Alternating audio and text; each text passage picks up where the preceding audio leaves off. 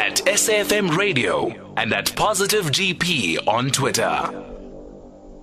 And that's how you connect with us. And uh, we're also available uh, on the phone on 0891 104 207, WhatsApp voice notes at uh, 0614 104 107. And you can also send us an SMS at 40938. Uh, this is Lifetime Live with me, Criselda Dudumashe. And uh, we're coming to you live uh, from Makhanda National Arts Festival.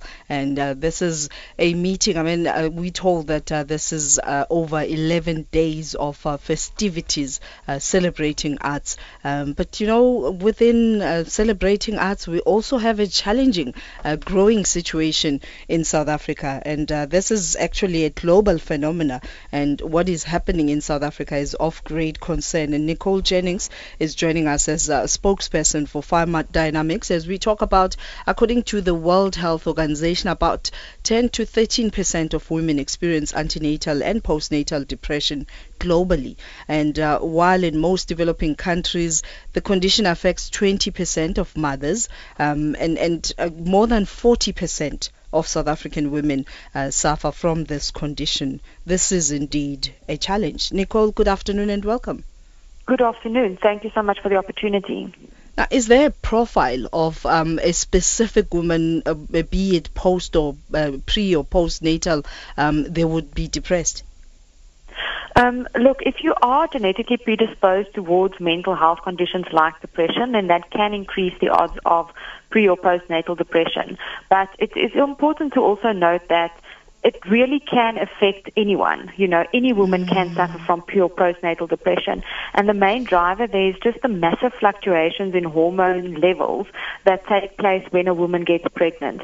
So it really, there's nothing that one can do and a woman mustn't feel guilty when they experience pre or postnatal depression.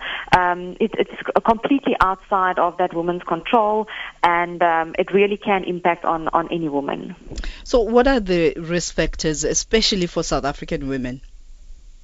So South African women face the added pressures of poverty. Um, we've also got very high incidence of um, violence um, with intimate partners, and of course also the high rate of HIV and AIDS can also play a role. So while you know some people are genetically more predisposed towards depression, all of these different factors are stresses that can trigger and bring about an episode. So environmental as well as genetic, um, you know, elements. Uh, it's sort of a combination of these elements that can uh, bring about a depressive episode for women. So, this particular depression, how does a woman know that um, this is cause for concern, something is wrong? Uh, what would be the telling signs? Uh, because, uh, you know, some of the uh, symptoms that would be associated is when your elders would tell you it's baby blues, don't worry, it will go away. Yes, that it's a major problem in South Africa, not just with natal depression, but with other mental health conditions as well, where in several communities, um, these mental illnesses are still stigmatized and they're not taken seriously. So, like you say, people will say it's just baby blues or it's just a mood swing, you know, you must just get over it. But the reality is that even though mental illness doesn't have physical symptoms, uh, like allergy or heart disease, um, it is a real condition. You know, there are several clinical studies that show chemical imbalances in the brain when people struggle with these, um, you know, different illnesses. And unfortunately, in many cases, it cannot be controlled without medication and without treatment. So it's extremely important to be vigilant and to look out for these symptoms, especially for family members and caregivers. Women can't always identify these triggers in themselves. Um, you know, so so family members must also be aware if they see that this woman is displaying, for instance, a lack of appetite, is losing weight inexplicably, is no longer experiencing joy when engaging in activities that previously brought joy, um, has suicidal tendencies, or is struggling to connect and engage with the child. Those are all telltale signs of uh, pre or postnatal depression. And uh, I mean, for me, uh, the most shocking one would be where you just can't connect with your child.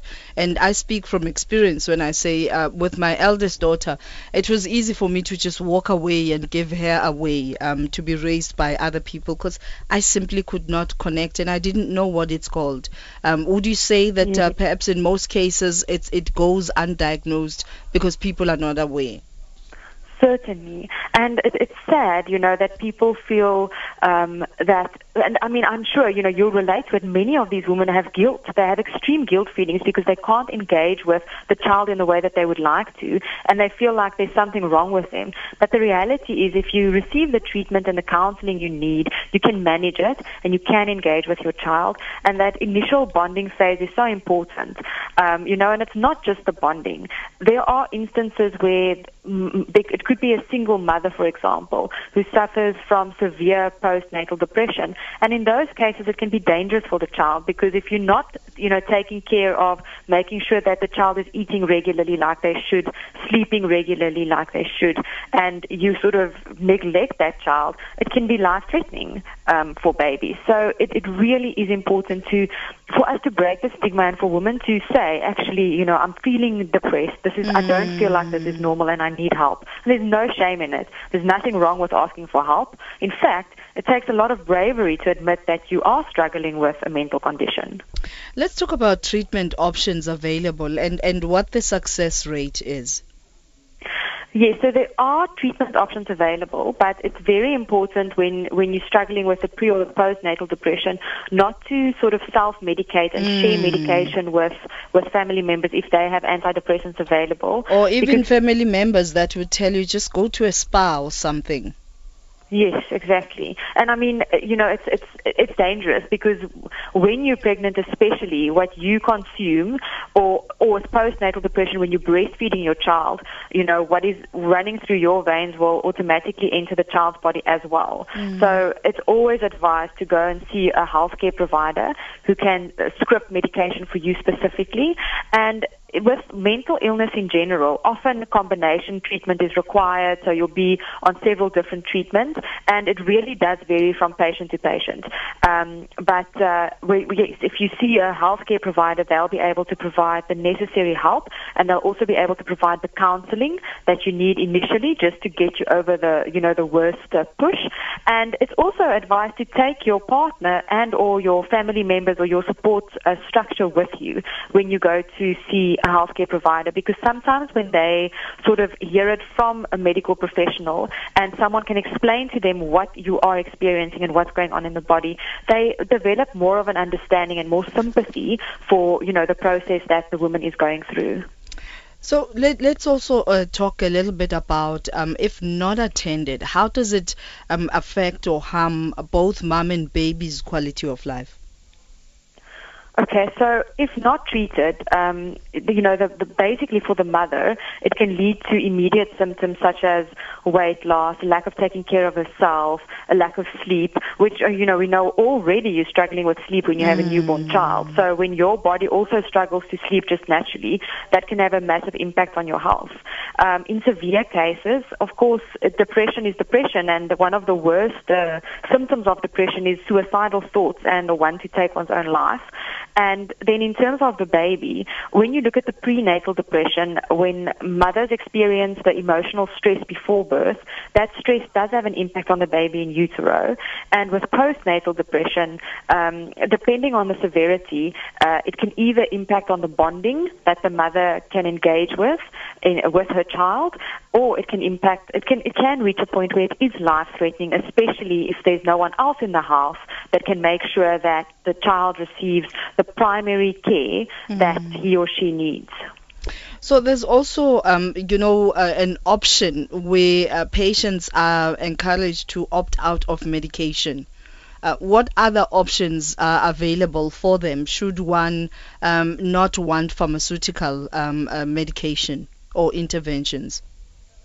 There are other ways of treating mental health conditions. Um, often it's a combination of counseling and of your um, medication and electrolytes um, treatment. But the main thing to just remember is it's it's dangerous to make the decision on your own to go off your medication. If a healthcare provider has prescribed medication, then it's it's advised that you stay on your medication until such a time that your um, you know healthcare provider agrees with you that you are able to wean yourself off. And when weaning yourself off, it's also important to do it responsibly, not just to stop taking your medication, to lower the dose, um, you know, um, substan- or, or, you know, um, stigmatically, and to um, make sure that you're not placing yourself in a situation where you're going to relapse and fall right back into that depressive state that uh, you were in initially. All right, uh, let's take your calls right now. Call Criselda now 0891 104 207. We also take um, your messages uh, via WhatsApp on 0614 104 107. We're both on Twitter and Facebook at SAFM Radio. You hashtag us SAFM Lifetime Live. And we also um, welcome your SMSs at 40938, charged at 150. I've got a, um, a, a, a, a tweet uh, from Temba Rajuli who says, uh, Why must they be placed on chronic medication?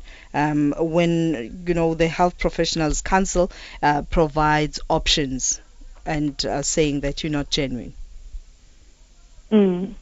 Yeah, I mean, it really it does depend on from individual to individual, but people must trust their healthcare providers. These people are highly qualified to diagnose and to uh, recommend, you know, the right treatment. So, mm. unfortunately, there are many cases of mental illness where that person can't maintain a normal lifestyle without medication.